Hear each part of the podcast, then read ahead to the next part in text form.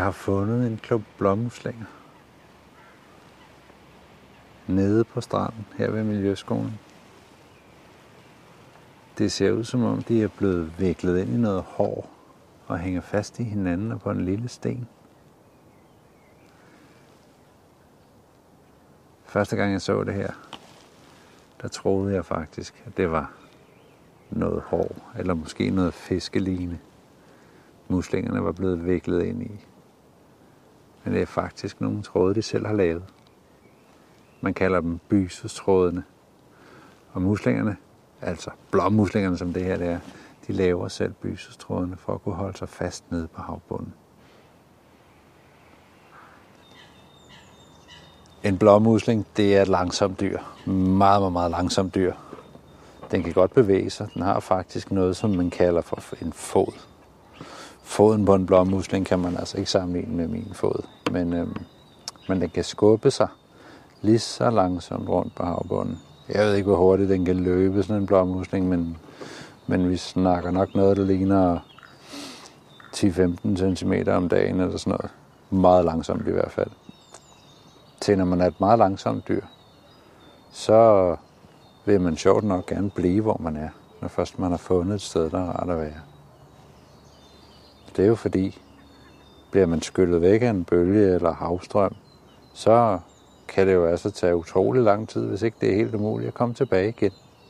Derfor har blåmuslingen fundet på at lave nogle små tråde, så den kan binde sig fast til noget.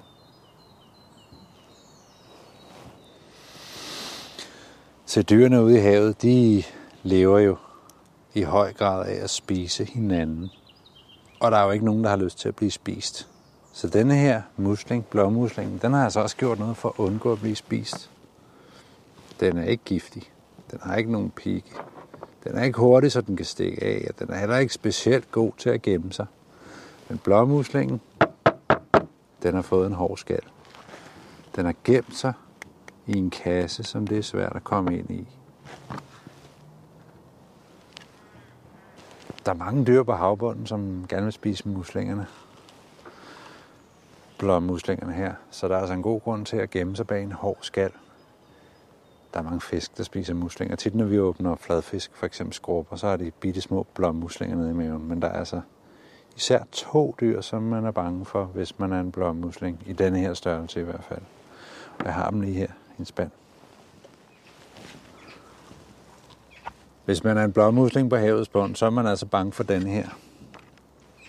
Strandkrabben. Strandkrabben er mester i at åbne muslinger med sine mange lange, slanke ben og sine to spidse og skarpe klosakse. Men mærkeligt nok er det faktisk ikke denne her, der er mesteren over dem alle. Den, der er mesteren, den har jeg lige her ved siden af i en spand. Og den er utrolig flot. Det er søstjernen. Så er der nogen, man er bange for, når man er en blåmusling som dem her, så er det søstjernen.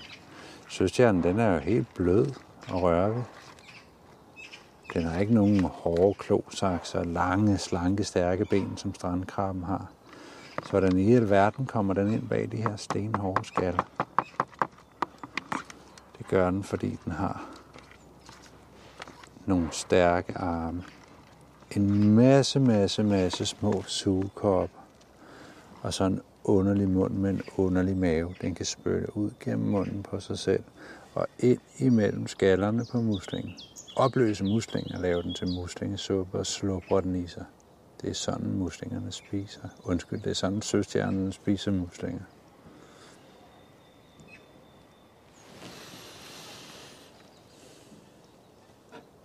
Jeg har lige lagt den lidt med ryggen nedad, sådan, så man rigtig kan se alle den små arme, eller hvad man skal kalde det, med sugekopper på, som bevæger sig rundt, fordi den er i gang med den langsomlige proces at vende sig om, når først man er blevet lagt på ryggen. Søstjernen her, med den flotte farve. Den helt almindelige søstjerne, som der bor rigtig mange af i vandet herude for Miljøskolen. Det er jo altså sådan her, det ser ud, når en søstjerne den begynder at spise en musling. Den kravler langsomt hen over blåmuslingen og lægger sig med armene hele vejen rundt om muslingen. Og så lægger den sig med mundåbningen, som er lige på midten af undersiden. Den lægger med mundåbningen ud for det sted, hvor muslingeskallerne de mødes. Det er der, den har en chance for at lave en åbning ind til det bløde dyr imellem skallerne. Om lidt så begynder den at trække og hive og hale, og muslingen den trækker og hiver og haler den modsatte vej med sin stærke lukkemuskel. Og sådan fortsætter konkurrencen indtil den ene giver op, og det er som regel muslingen, der gør det. Når først muslingen den er blevet træt og har åbnet sin muslingeskaller en lille bitte smule, så kan søstjernen spytte maven ud af munden på sig selv og ind imellem muslingeskallerne og bruge sin udspyttede mave. Det ligner sådan en gennemsigtig geléklat. bruger den sin mave til at opløse muslingen og lave den til muslingesuppe, som den slupper i sig. Så trækker den maven til sig igen og slipper muslingen og klatrer videre rundt på havbunden. Og så ligger der altså to helt rene, tomme muslingeskaller tilbage. Så er man et blåmusling, så er der altså sådan en her, man mindst af alt har lyst til at møde på havets bund. Her er de samlet blåmuslingerne og deres to værste fjender, strandkrabben og søstjernen. Det er altså dem, man gerne vil undgå, hvis man er en blåmusling. Selv en ret stor blåmusling som denne her, kan nemt åbne sig en søstjerne på denne her størrelse. Jeg tror faktisk næsten, at søstjernen er i gang, selvom det er et lidt uvandt miljø, og den ligger her i en plastikbakke hos mig. Så det kan godt være, at krabben og søstjernerne, de godt kan lide at spise muslinger, men det kan jeg altså også. Jeg spiser rigtig mange muslinger. Der er mange mennesker, der spiser muslinger. De smager rigtig dejligt. Man kan købe sådan nogle blommuslinger, som dem her. Nøjagtigt den samme slags i de fleste supermarkeder.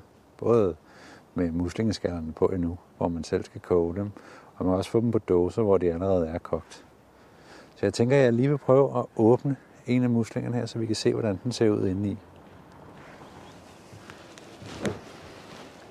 Jeg skal lige ned i min bukselomme her. Det er lidt svært at komme derned, fordi jeg har været os på. Hernede, der ligger min, min lommekniv. Den er rigtig god at åbne muslinger med. Nu sætter jeg lige kameraet ned, og så prøver vi at se, om jeg kan få åbnet en af muslingerne her. Man kan jo godt sige, at det er lidt barsk, det her med at åbne en musling, en levende musling med en kniv. Den, øh, den dør af det. Men man skal jo huske, når man åbner sådan nogle dyr her og spiser dem, at øh, dels så har jeg jo valgt at være en af de mennesker, som spiser kød og spiser dyr. Og så er man jo nødt til at aflive dem, før man spiser dem. Og så er det altså også et dyr, som slet ikke tænker og føler, ligesom vi gør. Den tænker og føler heller ikke som hunde og katte og køer. Det er et meget primitivt dyr, det her.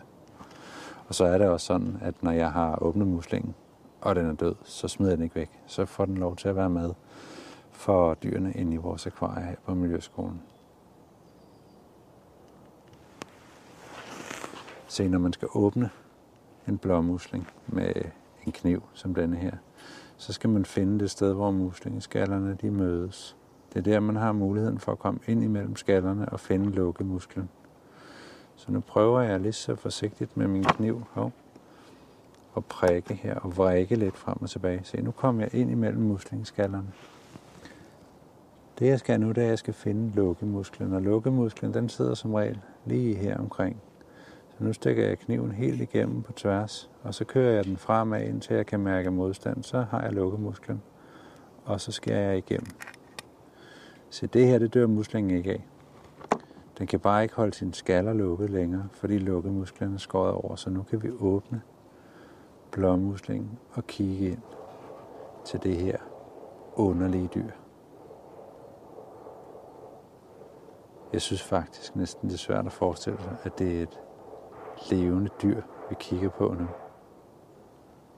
At det faktisk er et dyr, som både har en mund og en numse og en mave og en fod, og den har gælder, kønsorganer.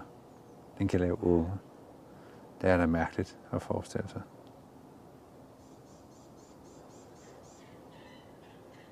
Det, som man spiser, når man spiser en musling, det er altså alt det, man ser her nu.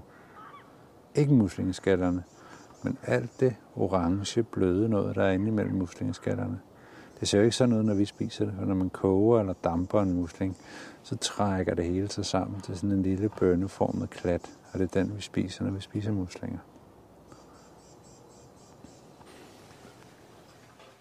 Jeg har taget den åbnede musling med ind i huset, så vi lige kan kigge lidt nærmere på den. Hvis det plasker sådan lidt i baggrunden, nogle små klukkelyde, så er det altså akvarierne, der plasker i baggrunden. Så når man åbner sådan en musling her, så synes jeg godt, det kan være svært at finde rundt i den, især hvis man aldrig har gjort det før. Det ligner lidt bare sådan et brun-orange virvar af sådan forskellige bløde ting og sager. Men nu skal vi prøve at se, om jeg kan vise lidt rundt i den. Se det første, jeg får øje på, når jeg kigger ind i en musling, synes jeg, det er den her brune flap, som, som lidt ligner en tunge, synes jeg egentlig, den gør. Og den trækker sig lidt sammen, når man prikker til den. Det er det, der hedder foden. Og foden på en musling, det kan man altså ikke sammenligne med en menneskefod. Men det er stadigvæk det, som muslingen bruger, når den skal skubbe sig frem ned på havbunden. Så er der herude siden, hvis man krasser lidt, jeg har allerede krasset lidt med min kniv her, helt ude mod indersiden af muslingeskallen. Der er der sådan et tyndt orange hudlag, øhm, som er det, der hedder kappen. Det er ligesom om muslingen den er svøbt i en kappe. Pakker man den ud udefra og ind, altså fra muslingeskallen og ind mod midten, så er det, der kommer efter muslingeskallen, det er kappen. Så nu bliver det en lille smule sværere jeg har lige en flaske med lidt vand. Nu prøver jeg lige at gøre den lidt våd indeni, i, fordi nu skal vi prøve at have fat i det, der kommer efter kappen. Som er gælderne, gællebladene. Og gællebladene, de er meget, meget, meget tynde og bløde. Så det kan være svært overhovedet at se dem, fordi de bare klasker helt sammen og lægger sig op af kappen. Der er to gælleblade i hver side. Jeg har fat i det ene der, Se om jeg kan skubbe det andet fri af kappen her også. Og jeg tror måske godt, man kan fornemme, at der er noget her foran min kniv, som ikke er kappen. Så vil jeg tage kappen der, et gældeblad der og et gældeblad mere der. Og det samme er der på den anden side af midten på muslingen. Se her er der noget orange. Og sådan som jeg har lært det, så er det altså det kønsorganerne, man ser her. Og øh, når de er til den orange side, så er det en hundmusling, en hundkønnet musling, så er det altså æg, der gemmer sig her. Når den er mere til den hvidlige side, så er det en hankønnet musling. Så det her, det vil jeg altså mene, er en hundkønnet musling. Jeg synes, det kan være svært at se. Øhm, her nede under foden, der er ligesom sådan et brunt område. Det er mavesækken. Muslingen, den spiser plankton. Øh, og øh, når den gør det, så suger den vand ind imellem sine muslingeskaller. Det foregår heroppe. Når vandet kommer ind imellem muslingeskallerne, så er der to ting, muslingen gerne vil snuppe ud af vandet. Det ene, det er ilt, som muslingen har brug for, ligesom vi har brug for det. Og det andet, det er plankton. Planteplankton. Bitte, bitte små stykker plante. Små, levende planter. Når man skal fange plankton, så er man nødt til at have en eller anden form for fiskenet anordning. Og det er altså gældebladene, der gør det. Så når vandet løber ind imellem muslingeskallerne heroppe, så løber det hen over gældebladene, og der, der bliver der snuppet ilt og plankton. Når muslingen den har snuppet plankton på gældebladene, så bliver det ført op til kanten af gældebladet og hen til munden, som sidder hernede. Ind i munden, ned i mavesækken. Og når fordøjelsen den er slut, så sidder det, man kan kalde numsen, sidder herover. der kommer så de restprodukter ud, som muslingen ikke kan bruge til noget. Der er sådan en hvid klump her. Hvid klat. Det er lukkemusklen. Det er altså den, som muslingen bruger til at holde sine muslingeskaller trukket sammen med. Så da jeg var på vej ind i muslingeskallen her med min kniv, så var det altså her, der blev trukket alt, hvad den overhovedet kunne, for at holde skallerne lukket med lukkemusklen. Jeg vil lige vise en hjemmeside, som jeg synes er rigtig god. Jeg bruger den tit, når jeg undersøger forskellige dyr med de her dyr med en hård skal udenpå. Der er også andre dyr og planter herinde, som man kan se her på billedet, men, øh, men især modellerne for, for muslingerne synes jeg er rigtig gode. Det er et sted, der hedder Skalddyrscenter. Jeg skal nok lægge et link til siden sammen med videoen. Så hvis man trykker på muslingen her, øh, scroller lidt ned, så kommer der, så er der en knap her, der hedder, hvordan ser den ud. Og der er lavet sådan en model hernede, hvor man kan trække muslingen fra hinanden og skille den ad i løsdele. Og øh, jeg synes faktisk, det er en rigtig fin illustration, der gør det endnu mere tydeligt, hvad der har været i muslingen, end når man selv sidder og gør det med det levende dyr. Så det første, jeg trækker af her, den kender vi alle sammen, det er jo muslingeskallen, også det man også kalder for overskallen. Og efter muslingeskallen, det der er på indersiden af muslingeskallen, der kommer kappen. Det næste her, det er der, hvor der bliver fanget plankton og taget ild fra vandet. Det gælder Gællebladene. Der sidder to gælleblade på hver side. Her i modellen er der altså kun vist to i alt, men der er altså to gælleblade i, i hver muslingeskal, ligesom på hver side af dyret. Så er der den her store hvide en, som der også er to af. Den øh, havde en anden farve i den musling, jeg dissekerede lige før. Og det er altså kønsorganerne eller gonaderne. Så jeg vil tro, at det her, det er den musling, der er vist her på illustrationen. Det er en handmusling, og den jeg dissekerede før, det må så være en hundmusling. Øhm, så er der den her sjove, brune tunge med sådan nogle chauser stikkende ud af. Chauserne, det er jo bysestrådene, som muslingen bruger til at binde sig fast til omgivelserne med. Og den lange tunge her, det er foden. Så er den her. Og her er det altså ret tydeligt at se, at det her med mund, mavesæk og numse, det er svært at sammenligne med vores menneskers mund, mave og numse. Men ikke desto mindre, så er det mund, mave og numse, vi har her. Til sidst, så er der en kappe mere på den anden side, og så lukke musklen, som muslingen holder sine skaller samlet med. Og hernede er der en smadret, smadret fin illustration af, hvordan det foregår, når muslingen den ligger og suger vand igennem sin krop og snupper ilt og vand, øh, undskyld, ilt og plankton fra vandet. Man skal forestille sig, at de små blå bobler her, det er ilten i vandet, og de små grønne prikker, det er plankton. Muslingen den suger vand ind her i den her side. Og øh, når vandet kommer mellem muslingeskallerne, så løber det hen over gættebladene, hvor ilten bliver snuppet, og planktonen den klistrer sig ligesom fast på overfladen af gættebladene.